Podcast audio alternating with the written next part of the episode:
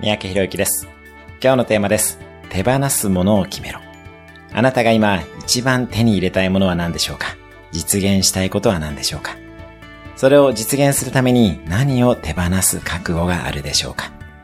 バージングループ創始者のリチャード・ブランソンは、バージン航空の経営を軌道に乗せるために、絶頂期にあったバージンレコードを売却しています。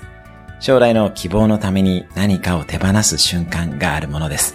これはビジネスだけでなく個人の人生でも一緒です。あなたが手に入れたい希望の星は何でしょうか？それのために今何を手放す覚悟があるでしょうか？今日のおすすめ1分アクションです。自分が今最も実現させたいこと、そのために手放す必要があるものを一つずつ書き出してみる。